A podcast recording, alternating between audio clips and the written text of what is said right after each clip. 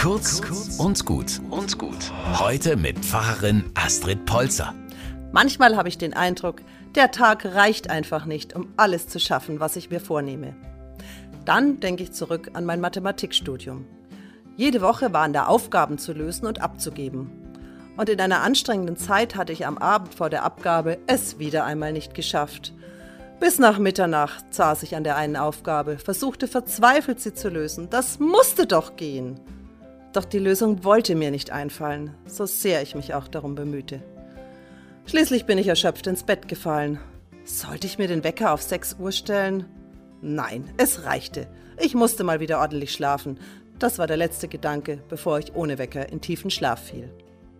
Bis heute sehe ich die Situation in der Küche am nächsten Morgen vor mir.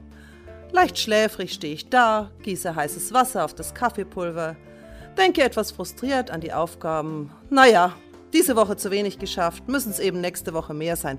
Stopp! Moment! Ja, genau, so geht doch die Aufgabe. Auf einmal wusste ich die Lösung einfach. Den Seinen gibt's der Herr im Schlaf. Diese Lebensweisheit steht übrigens schon in der Bibel. Deshalb ist es umsonst, dass ihr früh aufsteht und hernach lange sitzet. So lese ich im Psalm 127. Erstaunlich, aber wahr.